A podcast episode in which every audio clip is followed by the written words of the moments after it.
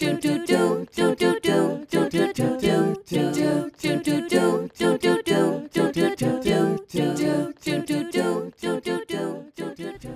to Nothing Never Happens, the Radical Pedagogy Podcast. I'm Tina Pippin, along with Lucia Hulsether, your host for this podcast. Our guest today, anti racist educator and writing teacher Felicia Rose Chavez, has written a book I wish every teacher would read The Anti Racist Writing Workshop How to Decolonize the Creative Classroom. Through memoir and incisive critique, Chavez reveals the burden of the traditional canon and educational system on students, especially students of marginalized groups. Chavez also explores ways to design a more inclusive, democratic, and decolonized writing workshop and classroom community. For any teachers committed to deconstructing traditional white supremacist patriarchal models of power and voice in the classroom, this book is foundational. For the traditionalist holding fast to a decaying hierarchical system, this book is necessary.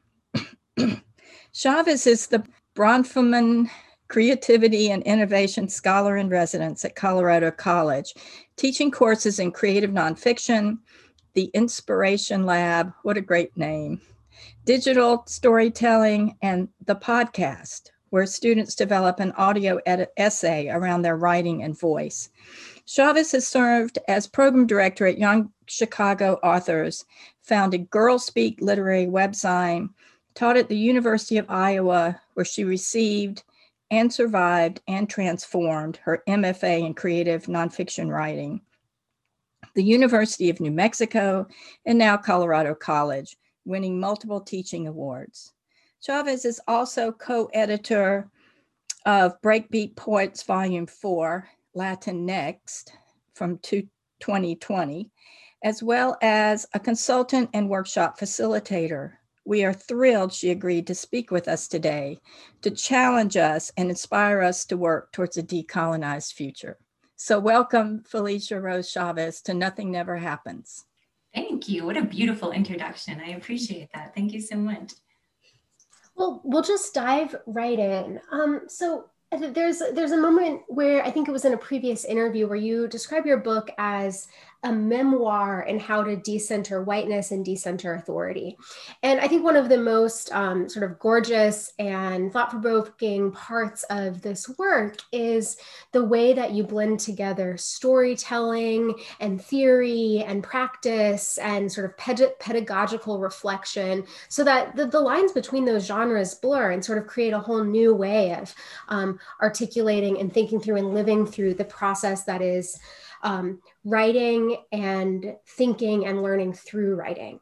So I'm curious about what, you know, if you had to tell a story about what brought you to this work, um, what brought you to writing this particular book, um, how would you, how would you describe that?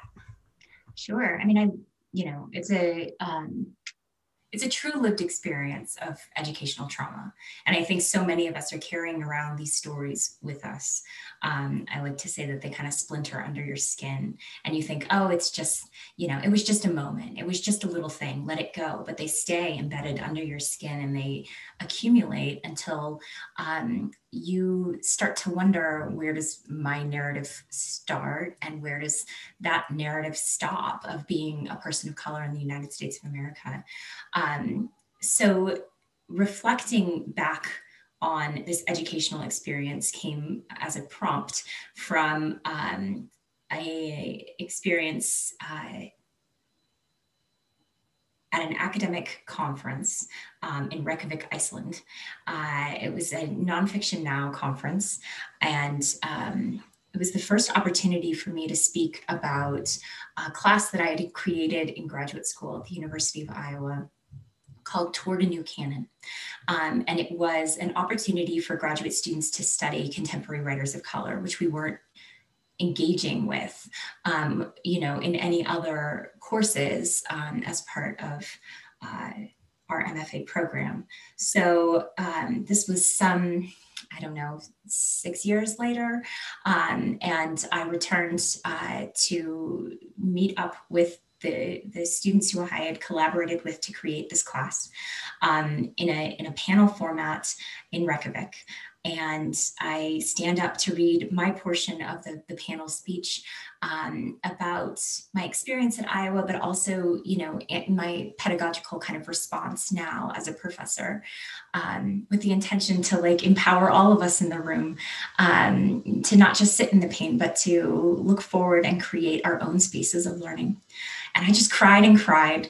Um, I couldn't even get through the beginning of the speech. It took real willpower to be able to calm myself as I'm looking out at people I went to school with and I'm looking out at professors who taught me.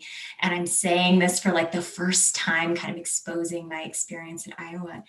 Um, and there was just such a beautiful, generous response in the in the audience from other, um, you know, former MFA students of color, as well as um, you know current white allies who didn't want to replicate harm.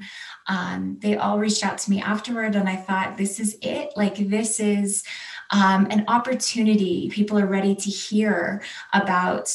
Um, not just my experience, but an opening to a conversation with so many others about their experiences in these harmful, um, toxic academic environments.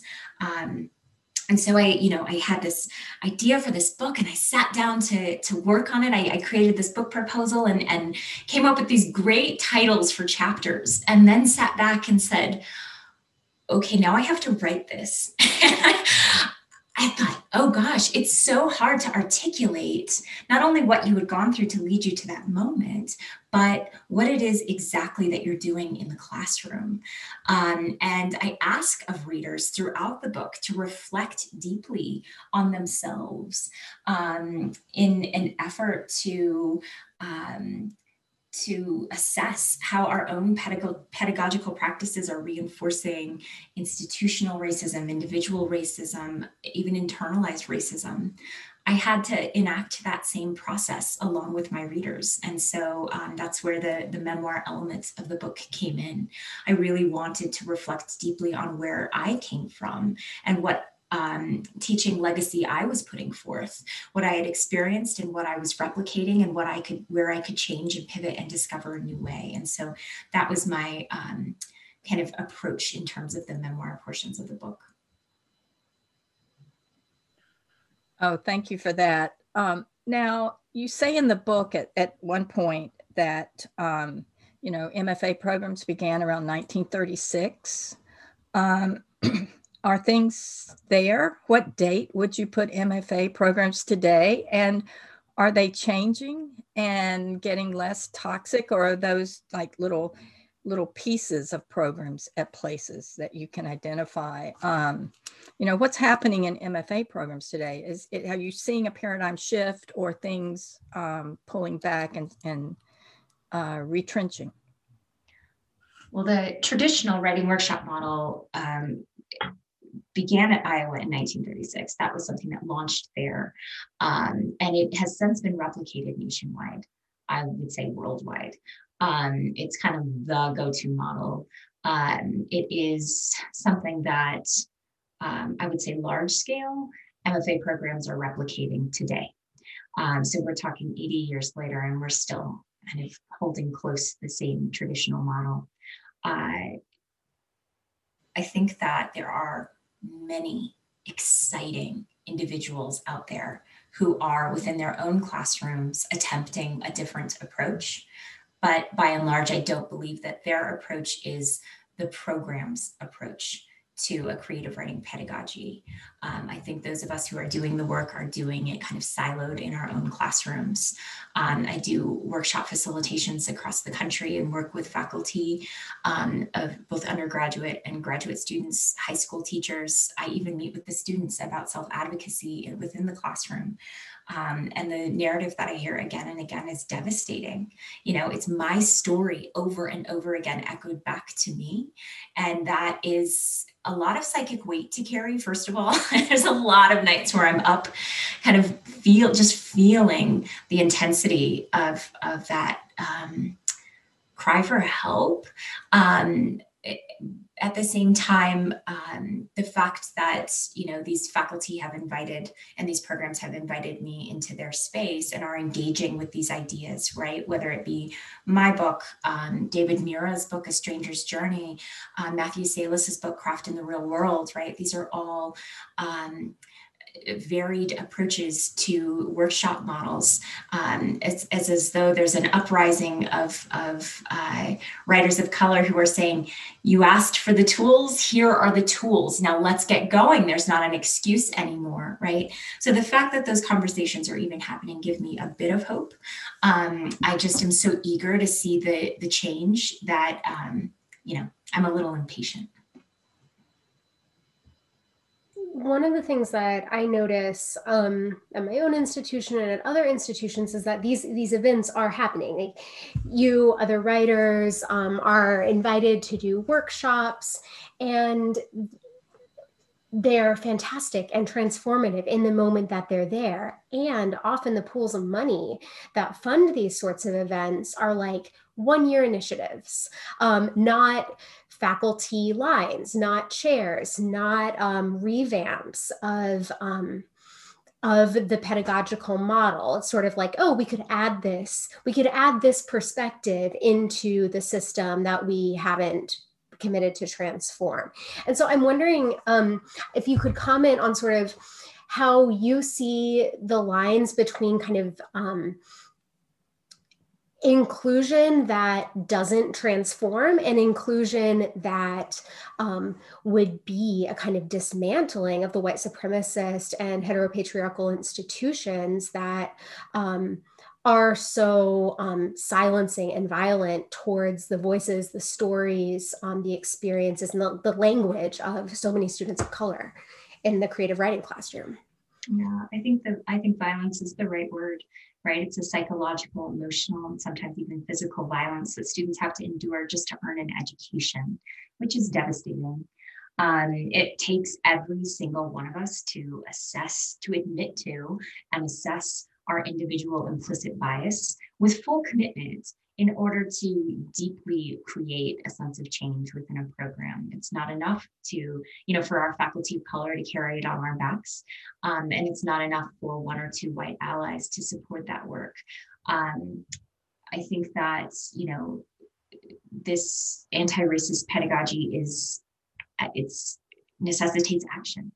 Um, so not only do we reflect on how we reinforce racism within our own classrooms, departments, programs, um, we need to reorient from, you know, centering ourselves as authority and centering whiteness as neutral and objective and universal. Um, so it's a, it's kind of like a program-wide reconception in terms of an approach, uh, reorienting from speaking to listening to our students, from um, product, right? What they create to a process, how they create, and their relationship to writing and their identity as writers. And then from, you know, ourselves as authority to ourselves as ally. Um, it also necessitates a, a reconception of craft um, not as some you know pillar of like white western hegemony like this is it.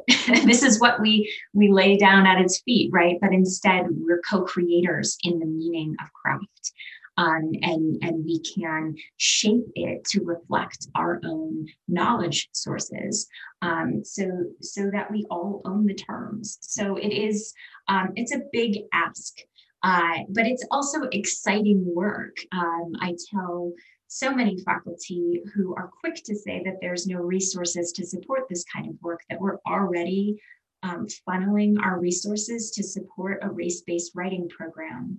Um, it's called white supremacy. So when we um, focus those same exact resource pools um, to support the anti-racist writing workshop, what we're doing is um, taking action uh, toward change um, as opposed to this stagnancy, which just serves to support white supremacy. Um, I think people think when they're not actively being racist um, in terms of individual interactions, that they're not supporting racism as a system and an institution as a whole.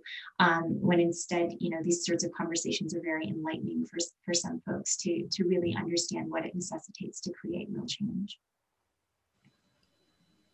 Yes. Uh, could you follow up with that? Um, and uh, you used June Jordan's most wonderful book, uh, Poetry for the People, uh, which has been one of my favorites forever. And um, could you could you tell us some about how you create a workshop that engages with culturally relevant teaching and tries to uh, deconstruct um, the white supremacist patriarchal canon and traditionalism that it's just so entrenched and such a given in so many programs. Yeah. So June Jordan, right? When I first pitched this book, I said it's the updated poetry for the people because I held that book so close to my heart. Um, and when I would go to my nonfiction classroom, I could like extrapolate the spirit of the book, but it wasn't necessarily a toolkit for me teaching fiction or nonfiction or playwriting, whatever role I was playing in that particular moment. Um, you know, it was it was very focused on the poetry classroom. I thought, what can we do to expand that, right? Um, to to to pay homage to her legacy um, to through my own learning right? And and to reveal what has since evolved. Um, and so i am so so deeply honored to be able to to pay tribute to that text um, with my own words. Um, I think that um, this sort of anti-racist writing workshop, um, it's immediately centers our students, right?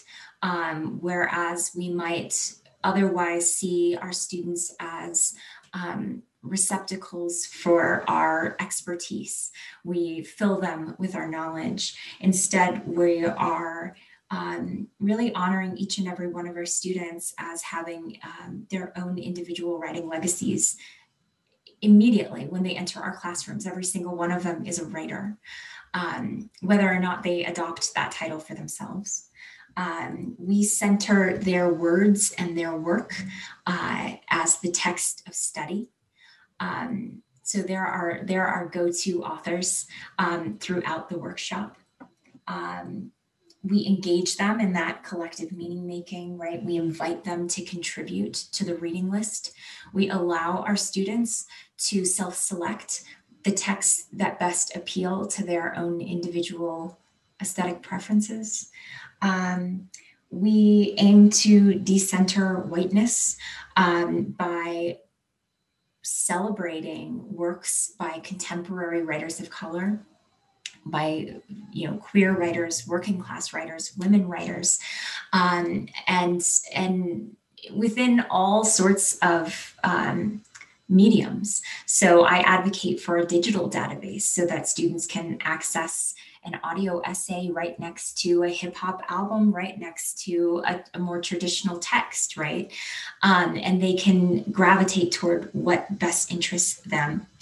Um, we ask students to listen to themselves, um, to tune inward as well as outward, right? To to assess their relationship to writing and reading, um, but also to assess their own intuition and to trust it. Um, and this sort of deeply student centered model. Um, what I call a pedagogy of deep listening, right, allows us um, to to be with our students, to fully be present with them, to hear them and see them, to acknowledge what they're capable of and encourage their own vision for their own work. Um, obviously, that necessitates them moder- moderating their own writing workshops and leading their own one on one conferences and dialogue with their teacher or professor. Um, there's just so much power in their hands to be who they fully are um, and to say that that's excellent in and of itself. This is a question that um, came from a colleague of mine at Skidmore.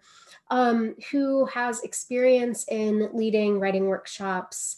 Um, and of course, like in that sort of acknowledges that, of course, everybody everybody comes in a writer. Everybody comes in shaped by their own storytelling traditions with this sort of deep contextual knowledges um, that we that that that classrooms at their best help us share and the some of that contextual knowledge, some of um, this sort of aesthetic disciplines that the world has like introduced to us might be um, might involve the vectors of oppression. There might be sort of like my emotional reactions come from somewhere and so when something happens where you know you might like some imagining that like a student that imagining that um a student has a desire to write from a position that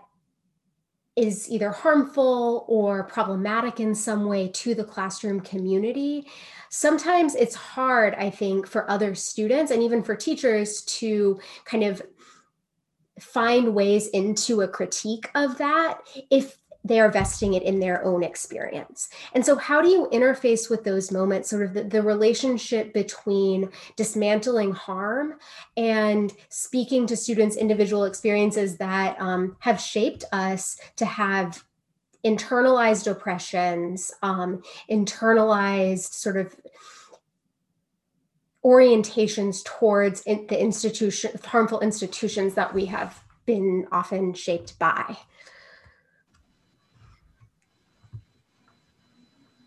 The the work that we engage within my own classroom is an ongoing effort. So I think a lot of the times teachers are concerned with um, the, the big reveal, right? Workshop where students present work that we haven't seen. Um, and how do we navigate the conversations that are going to arise as a result of, of that reveal? Um, I don't believe in um, the kind of repressed private writing experience that so many of us suffer through right? That it's something that we it's it's the relationship between ourselves and our computer or ourselves and the page. Um, i believe in um, being quite generous in our spirit of, of allying with one another in the classroom and having students present drafts in progress um, we start from the very beginning, the impetus of what it is that we want to write. We think theme before we think plot. Um, and so we start asking questions. Um, this, this, the power of the question as impetus for the piece is really an exciting part of the workshop, and it's the hardest work. Um, and I think when all of us experience, you know, um, these questions that are at the center of our work, we're able to recognize the humanity of the piece um, before we get into the details of, you know, the aesthetics and and the um, the um, the, the more technical aspects of the work. We know where it comes from. Uh, and I, I, think that's really important. Not only do we know one another, right, through check in every day, um, in which students talk about how they're doing, through connecting, many opportunities to connect and call each other by name, but we're able to hear the heart of the work first. Um, I think this allows us to ward off that initial emotional impulse to the thing that we're going to see later because we understand where it came from. Um, I haven't encountered many opportunities to and i get this question a lot. Like i get i think it's like a fear. It's a psychological fear that a lot of teachers have because this is like the eh, you know the kind of obsessive question of like what are you going to do? What do you do? How do you handle this? And I, I think it is maybe something that happens in other classrooms but in my own classroom um, we've evolved to a point where where we don't engage with um, such harmful material that folks have to protect themselves in response to it. Um, I, I do think that there are obviously works that engage with kind of trigger material. Um, we make that well known or very early on. Um, and sometimes students work separately outside of the classroom. Sometimes we you know students pair purposefully for this reason so that they can support one another in the projects that they're engaging with um, so I think there's a lot of opportunities to navigate that early on as opposed to waiting for the workshop reveal. Um, I also think that the better we know one another and understand our impulse to kind of work through the material that we're choosing to work through, um, then we, you know, it just humanizes the whole approach. That makes so much sense. Sometimes I think about it at that that question that comes up at teaching workshops, you know, whether it's about creative writing or not, as like playing whack-a-mole in one's head with potentially um, like harmful or oppressive or violent student comments, as if like that's where the violence came from and it wasn't already in the room. Um, and I I really appreciate this sort of I think the language of reveal sort of parallels this that if if the writing if the if the engagement with writing is the moment of reveal then you're going to be surprised. Like it's the mole that's popping up that you might have to control or manage but building in a process where folks know each other where folks have been trained to ask questions and orient in a different way to what the classroom is and where authority is vested um, i think it, it, makes a ton of sense. So thank you for that. Yeah it's, so, it's, oh no, go ahead. it, it's just it's you know i, I get that um, the book is an invitation, right, to adapt for everyone's own community. I don't assume to know where everyone's situated and who what you know who they're working with in their own classrooms and so i want it to be an invitation for a dialogue take what works you know but i think that sometimes educators um, pick that one thing. Oh, I, well, I like the way that you do that letter. So I'm going to do that, you know, artist statement. And that's the thing I'm going to take. And now I'm achieving an anti racist writing workshop. When in fact, it is a cumulative experience. There's no anti racist writing workshop at the end for a formal workshop if you're not engaging with the anti racist work from the very beginning, which is deeply rooted in community building and truly seeing one another and hearing one another. Um, so yes, that's absolutely right. Um, one of the things that um, your answer just now made me made me think about, and this is coming from the other. I did my graduate work at um, at Yale, and um, was had a lot of creative writing students in my classes, um, even though I was not teaching in the the English program. Um, and one of the one of the concerns that queer students and students of color would often bring up is that they felt pressure in their creative writing workshops to perform their queer trauma, their racial trauma. Um, and that was the ticket to getting, so it was either be sort of chiseled into the norms and expectations of the white European male literary canon, or if you want to divert from that, then um, there was a professor who said you need to shed a drop of blood. Um, and I'm curious if you could speak to, I can imagine an answer to this, but speak to how sort of thinking about the workshop as process um, both allows students to sort of process where they are while also um, protecting folks who um, whose trauma is trafficked by white spectators as a commodity, often in the literary world and in our academic institutions. Yeah, I think this results from this, you know, this, all too often invisible centralized whiteness within our writing programs.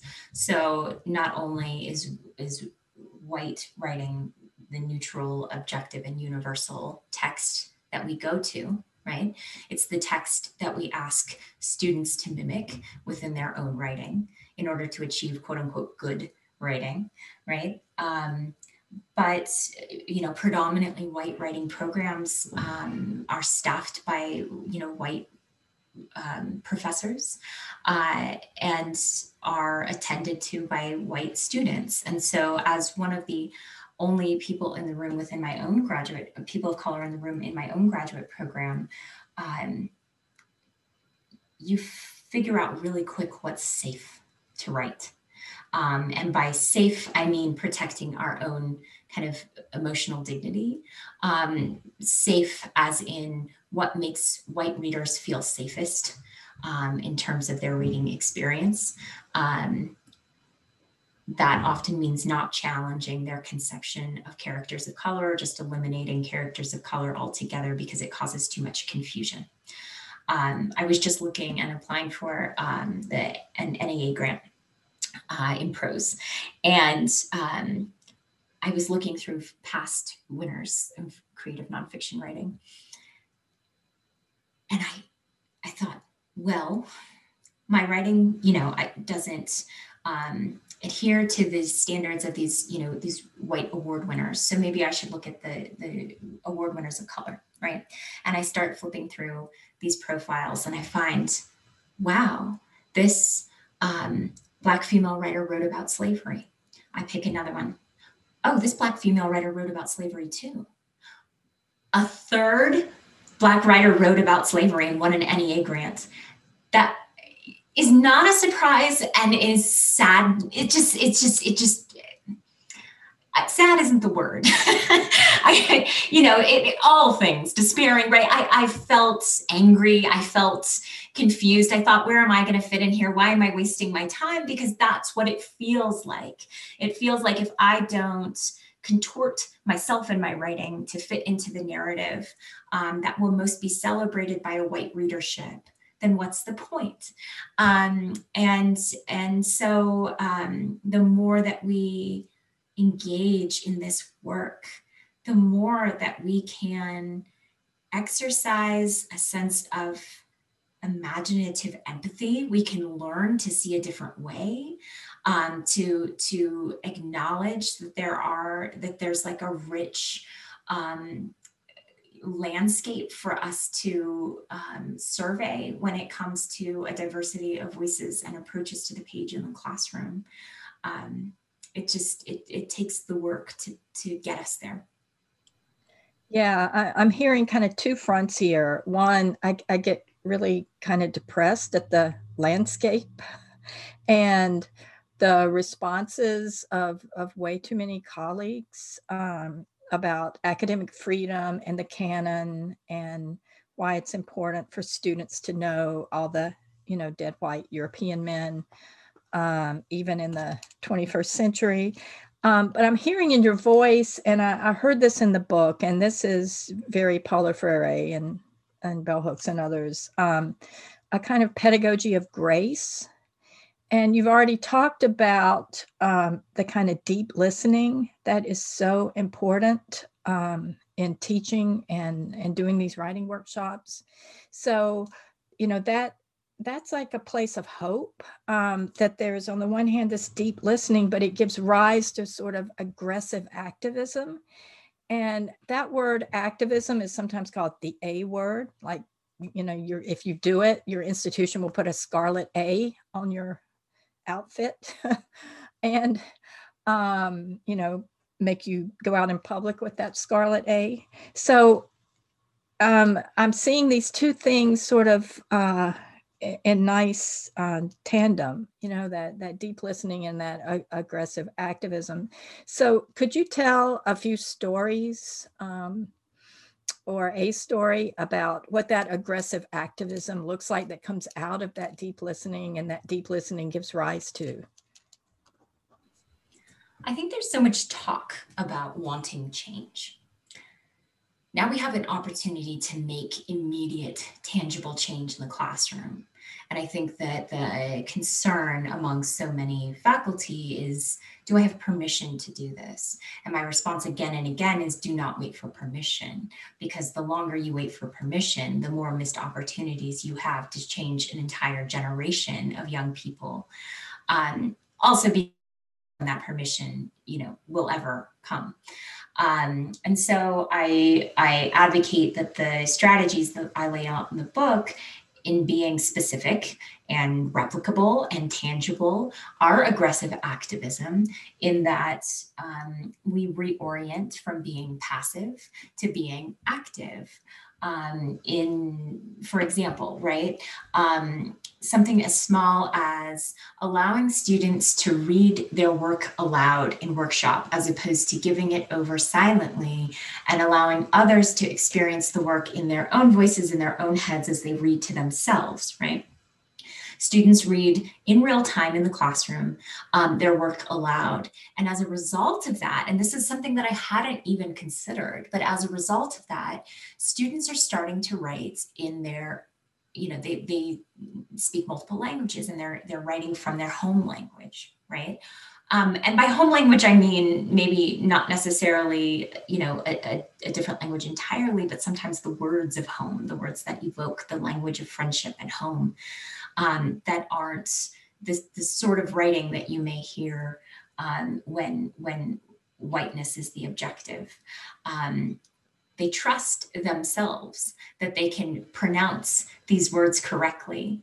Um, they have power over their own pages um, they can deliver in the way that they want it to be heard and experienced, um, that's immediate action. That's instant change in terms of that literary landscape that we're ta- that we're talking about, right? Um, and so we're inviting not only different voices on the page, we're inviting different readers to hold those pages and engage with that work because I can't tell you how excited I get when I see my own language of home reflected on the page. And it's not a trauma narrative because that's hard to read in the evening right before bed right? I can i can engage those works just as much as everyone else and i you know i celebrate those others. But yeah sometimes it's great to have joy too on the page and and to celebrate who i am and where i've come from through the experience of another person. So that's immediate immediate action immediate activism um, that that we can accomplish tomorrow if only uh, we we took on the challenge. Um, and we're brave enough to risk a different way. There's so much hesitancy among teachers. Um, when when we center ourselves and say oh i tried that a long time ago and i didn't like that or um, I don't know. I it just seems like you know switching everything. I, I don't know. Right when we decenter ourselves, when we say we're not the point, our students are the point. So when we prioritize our students over our own comfort level, then we can see okay, this is the most important thing to do, and so I will risk it and see how it goes. And if it doesn't go well the first time, ask them for feedback for how to make it better. Don't just abandon it altogether. Make it a community effort so that the next time you try it collectively, you can hear, yeah, that was a bit better. Here, let's try this. Let's just keep tweaking it until we get someplace where there's um, comfort among everybody that this this new approach is really exciting and different and we like it it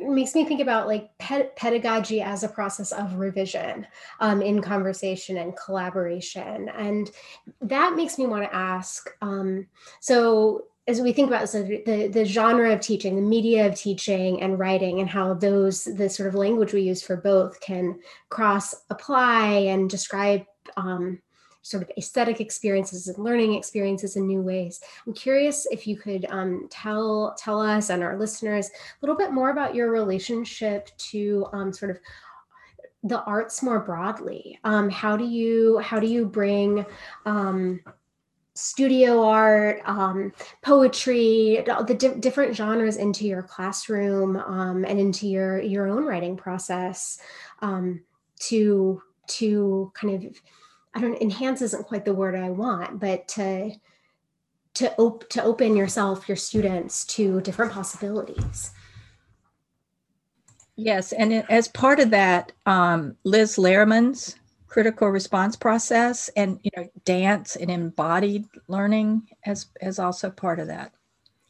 Yeah, I think um, I come to writing as a as a reader and as somebody who's deeply appreciative of of art of all kinds.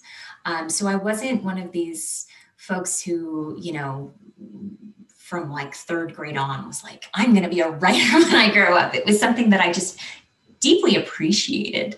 Um, and I found that um, my initial engagement with young people in writing was through tutoring.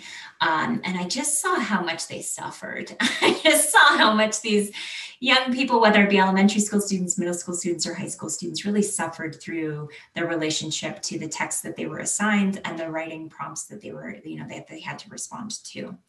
Um, and that I took into consideration. The next kind of phase of my own education was through my involvement with Young Chicago Authors and the spoken word poetry scene. So, Louder Than a Bomb spoken word poetry festival was like the big event each year that we would contribute to and i saw yet a different approach to writing um, and and the ownership that those young people felt over their own real genre of poetry it wasn't something that they necessarily were reading um, or honoring within you know their school's curriculum but it was something separate from but more of themselves. Um, so um, when I came to my own writing community at the University of Iowa, um, I immediately felt so alienated and isolated. I, I couldn't engage with memoir in the way that I sought out to initially um, because I didn't want to endure the workshop discussion um, about the text about my own life. Um, and so I set out to learn as many different software programs and approaches as possible. I mean, that was my entire focus um, during those few years. Uh, so I started making graphic essays and I started um, doing audio essays, which at the time was at the very early kind of inception of what a podcast was. That wasn't something that was very popular. So, um, unfortunately, my timing was off because no one wanted to publish my work. Nobody understood what multimedia writing was or hybrid writing. That those weren't terms yet. Um, but um, I found that in engaging those um, platforms or those mediums really helped me kind of broaden my knowledge of what writing was.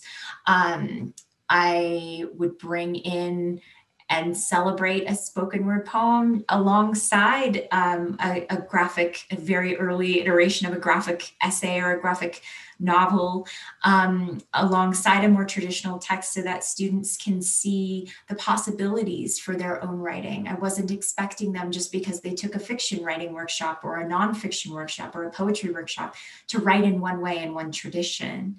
Um, in fact, I would welcome all genres into the classroom because I think that each genre of writing informs the other.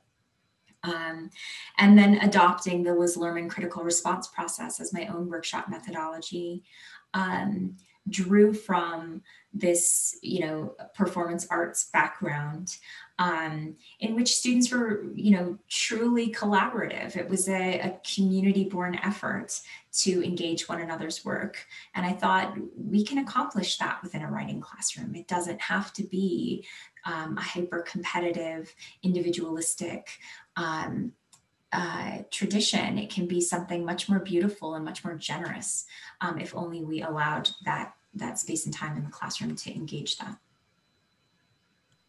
Yeah. Well, what do you see yourself growing into now as a teacher? Hmm.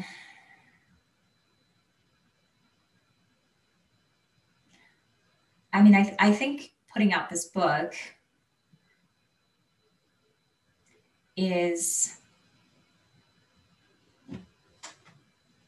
challenging me to exercise voice beyond what I already thought I had achieved.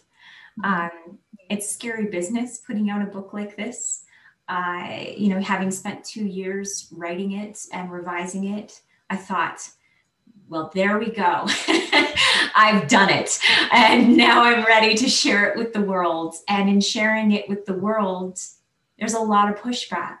I mean, there's a lot of um, of those same splintering under the skin kind of comments that we initially started talking about, right? Those moments where I get an email or a social media message that's really hurtful and damaging. Um, defensiveness, rage, denial um, from white professors who um, are incredibly dismissive of the text or an anti racist pedagogical mission. Um, I'm learning how to not absorb those messages and that energy And instead, I'm trying to use them within my own teaching. So I have a whole workshop um, that begins with an analysis of these messages. And we break it down rhetorically in order to study um, how we might you know exercise authority and center ourselves without even really being aware. You know when we think we're having a harmless exchange or playing devil's advocate so often that's an incredibly damaging exchange for our young people of color or our colleagues of color. Um, and so we we study these models um, and in that sense i feel empowered like i'm using it for my own education and for the education of of others. Um, I think that's probably the most um, transformative um, growth that I've done as a teacher, um, both kind of personally and then using it in a, in a professional context. This is kind of a I don't know, adjunct to that last question Tina asked, but as you think about sort of growing into growing into this this vision of yourself, I'm curious about what you are imagining for the future of the anti-racist writing workshop. Less the book than the than the idea, the model.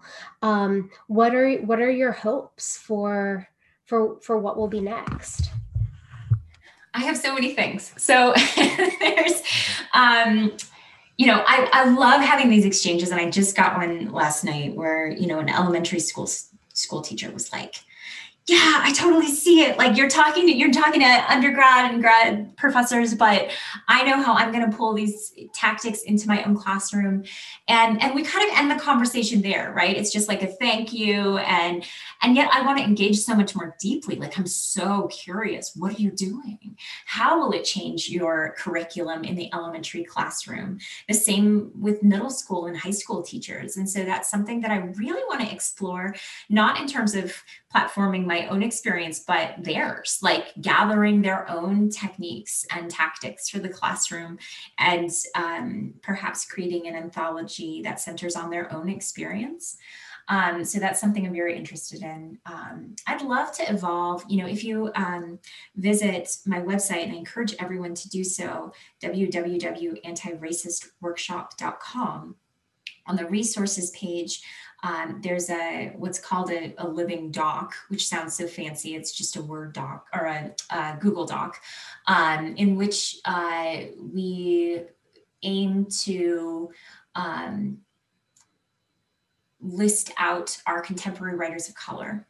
Um, they do exist beyond James Baldwin. They're here, right? We we have um, s- such rich resources all around us, um, and so uh, folks are engaging with that document. They're adding, uh, whether it be their own uh, names to the document as authors or those who they really admire.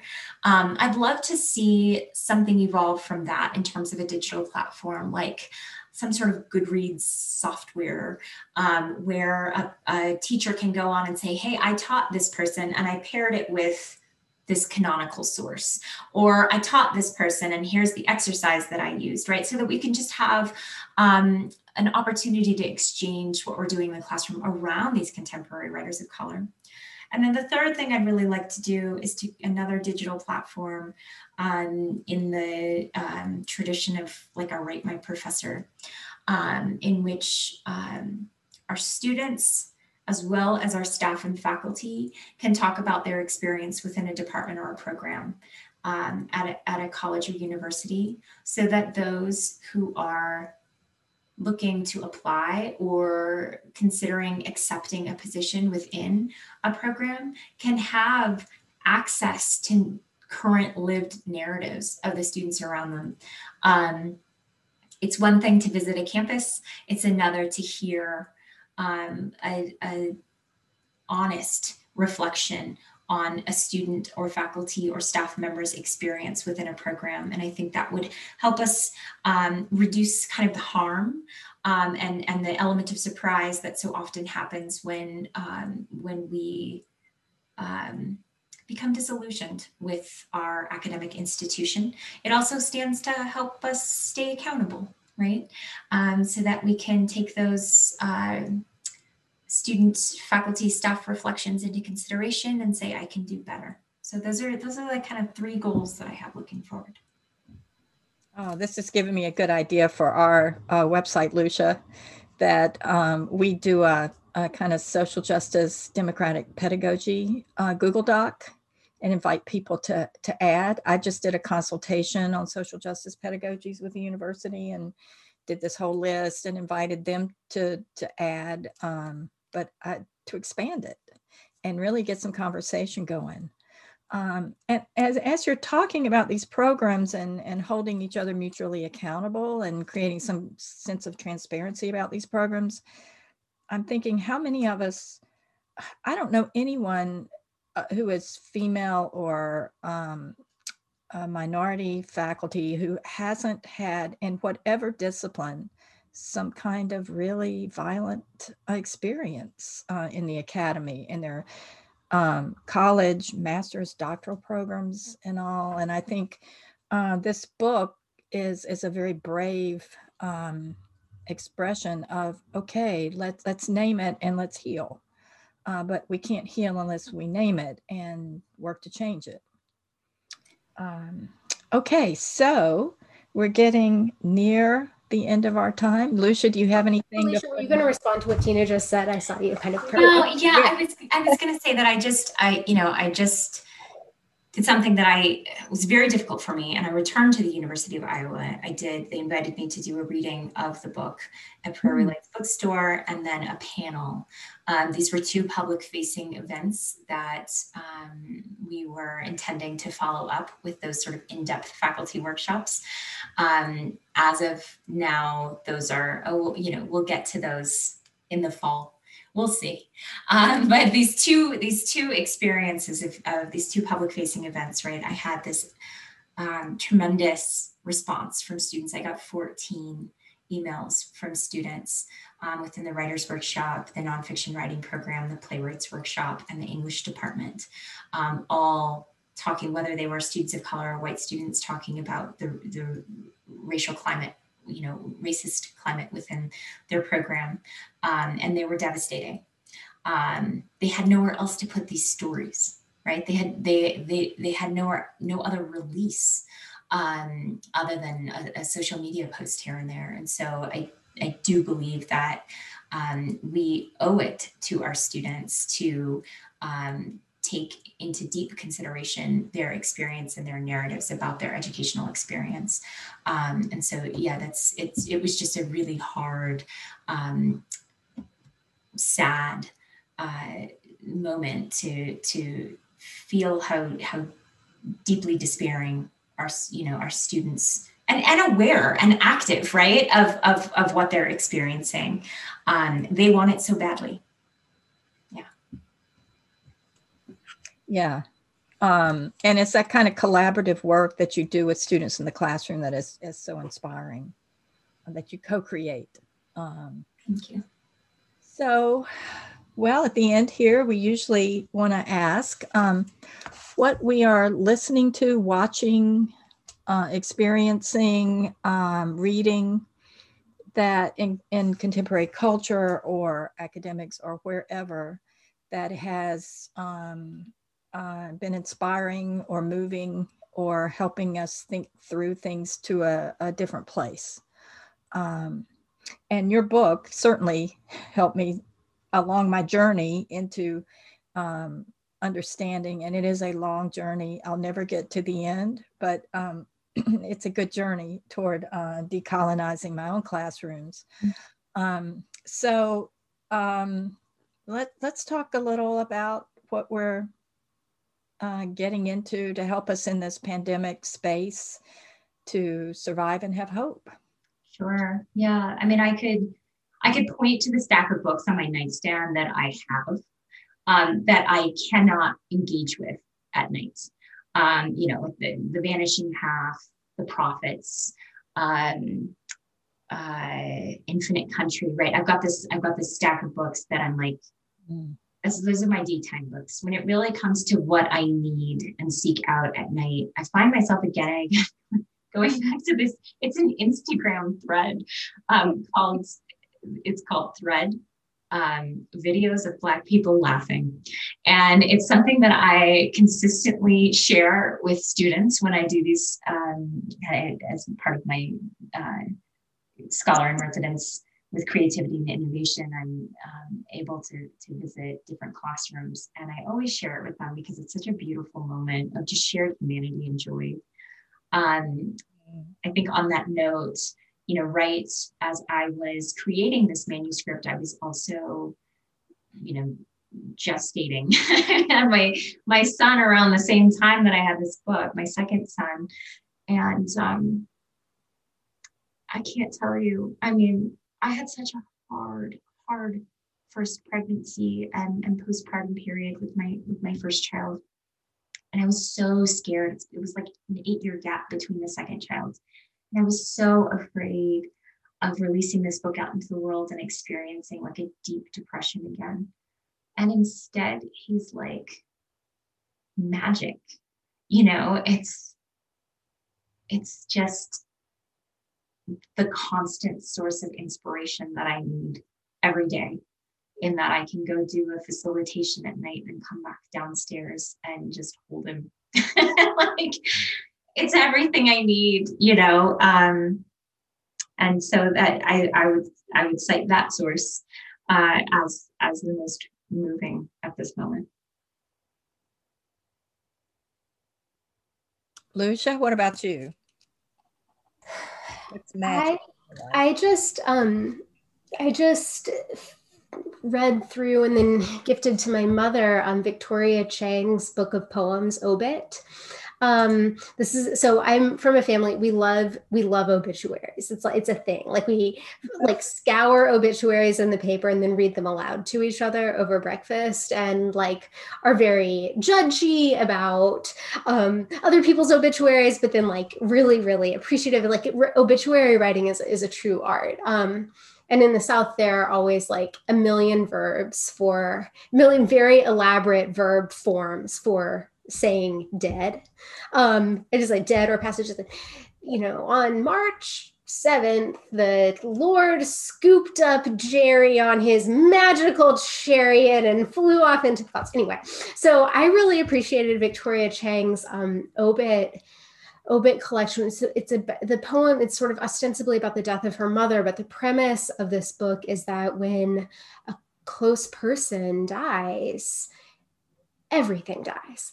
Um, so you know, just like died on such and such day the toaster um and you know she she write the poems are obituaries for different objects or different activities or different affects um, that are all kind of caught up in this um, whirlwind of her own loss and grief of with of her mother and contemporaneous to that her dad having a stroke.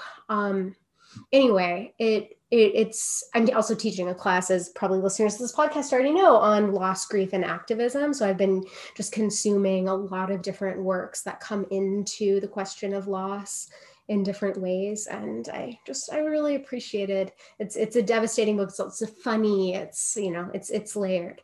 So that's that's what i that's what i'm hanging out with right now tina what are you doing uh, mine's not nearly as as uh, literary. I've been watching movies and um, watch Minari, the uh, South Korean American um, filmmaker. Uh, well, two films about the economic struggle in America. One from immigrants and one from um, uh, Nomadland with Frances Mc, McDormand, and they're both about um, you know social inequity, economic inequity, and it's helped me to because uh, I'm on the I'm on a page every day that's called a smart sheet, where uh, for our Ray of Light um, employee emergency fund that's part of our started with our living wage campaign on campus many many years ago. Lucia was part of this campaign when she was a student at Agnes Scott and with all let's see almost 100 people being furloughed last august uh, the need is overwhelming like we have um, the fiscal year is january to december and we already have $25,000 we need to raise. And we've uh, on the committee been doing some video pleas about that. And, um, you know, emergency heart surgery and um, transportation and rent and utilities and just the basics, right? And and so dealing with that and the stories that I hear every every day, it's not a day that goes by that I don't hear a story uh, from someone, uh, you know, needing funds and you know the shame around needing funds and all of that. So the, these films help uh, to give it a larger context, and they are fantastic films. They're very um, slow and um, just very humanizing. Um, in the in the midst of, of economic struggle, there is real humanity. Uh, so uh, that's what I've been doing is watching movies. uh, along with All Creatures Great and Small, which I highly recommend as a as a nice uh, as nice scenery and and to be with animals. So, uh, Felicia Rose Chavez, thank you so much for your book and for your good work and for inspiring us. Uh, we are religion faculty and we teach writing too along uh, in our fields. And it has given us so much to think about um, and, and the possibilities for our own transformation as teachers and, and the work that we still need to do. And um, so, thank you so much for taking that risk and being so bold and brave uh, to share your own story um, and your own uh, fears and successes and joys. Thank you. Thank you so much. It's been wonderful to talk with you today. Appreciate your time.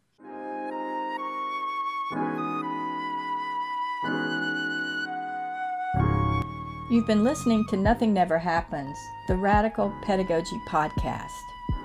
We want to thank our guest, Felicia Rose Chavez, author of the Anti Racist Writing Workshop How to Decolonize the Creative Classroom, published by Haymarket Books in 2021. Our theme music is by Lance Eric Hagen and Aviva and the Flying Penguins. We want to give special thanks to our audio engineer, Aaliyah Harris. Aaliyah also did our outro music. It's called My Friend's Song, and it's with 5280 Miles Production. Thank you for listening.